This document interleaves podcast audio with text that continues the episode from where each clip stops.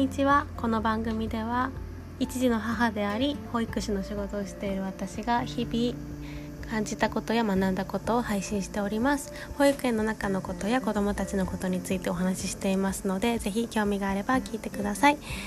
今日は2021年8月6日金曜日です。えーと、今日の配信はえっ、ー、と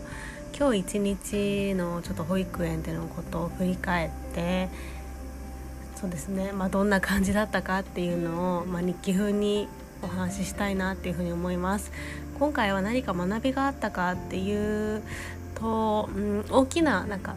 立派な学びがあったっていうわけではないかもしれないんですけれども、まあ、保育園の中のリアルとして聞いてもらえると嬉しいなと思います。よろしくお願いします。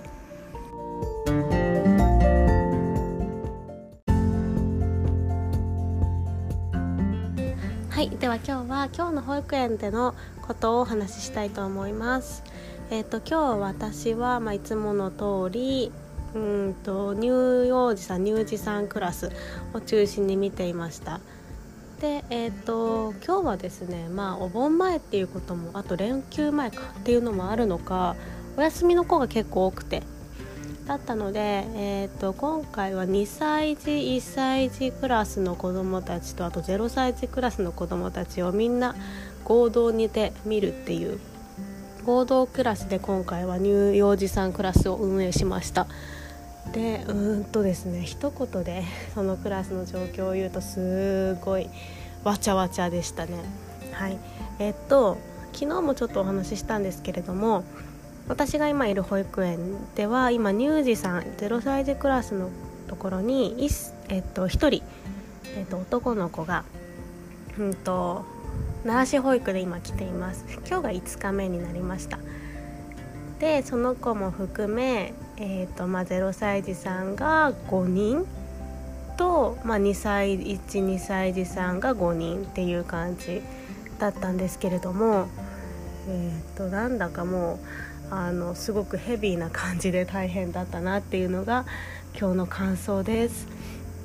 うんとまあ、何が大変だったかっていうとやっぱりその奈良市保育で来ていてまだ慣れないで泣くことがまだ多い子が1人いるっていうだけで、まあ、1人の先生が結構その子につきっきりになる場面が多いんですね、まあ、ただ幸いにその子はその誰か特定の先生じゃなきゃダメっていうわけではなくて誰でもいいけれども膝の上に乗せてくれたら安心するっていう感じだったので、まあ、そこはすごいこうあのローテーションしながら回していたんですけれどもまあその感じそんな感じのことあと0歳児の子たちがあのー、まあまだまだ何て言うんだろうなこうこっちに行こうねって言っても行けなかったりするので一回一回の移動とかうんと、例えば給食だよってこっちのじゃ給食の部屋に座ろうっていう時もやっぱ連れて行ってあげたり、まあ、促して歩ける子は歩かせたりとかするんですけれども、まあ、それでも促しが必要だったりとかするのでまあ誰かつかなきゃいけないんですよね。でそういう感じがこう続くので先生を拘束する子供が多かった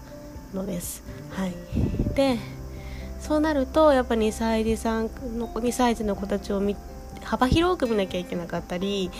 まあ、ともすれば0歳児の子で、まあ、2歳児さんたちと遊ぶ中でちょっと危ないかしいところがあったらそこを見てあげなきゃいけなかったりこう抱っこしたりとかっていうのがもういろんなことがどんどんどんどん起こっていくっていうのがすごく大変だったなっていうのが今日の振り返りです。はいでまあ、2歳児の子たちも割と話とかコミュニケーションができてきているのですが、まあ、そんな中でも友達とぶつかることはまだまだありで今日はやっぱ金曜日だったっていうのもあるのか子どもたちも疲れが出ているかなって思ったりするんですけれどもやっぱりいつもよりちょっと、うん、なんかぶつかり合いが多かったりなんか乱暴だったりなんだろうななんか泣いちゃったりとかっていうことが2歳児さんたちでも多かったです。なのでまあ本当に私たち保育者がまあああの子見なきゃあじゃあ私そっち見ますみたいな。なんかもういろんなことをこう同時になんか一緒に調整し合いながらっていう感じで動いてたのでまあいいあのなんだろうないいこう体力というかいい筋肉はつけさせてもらった気がするんですけれどもまあでも大変だなっていうのがちょっと思いました。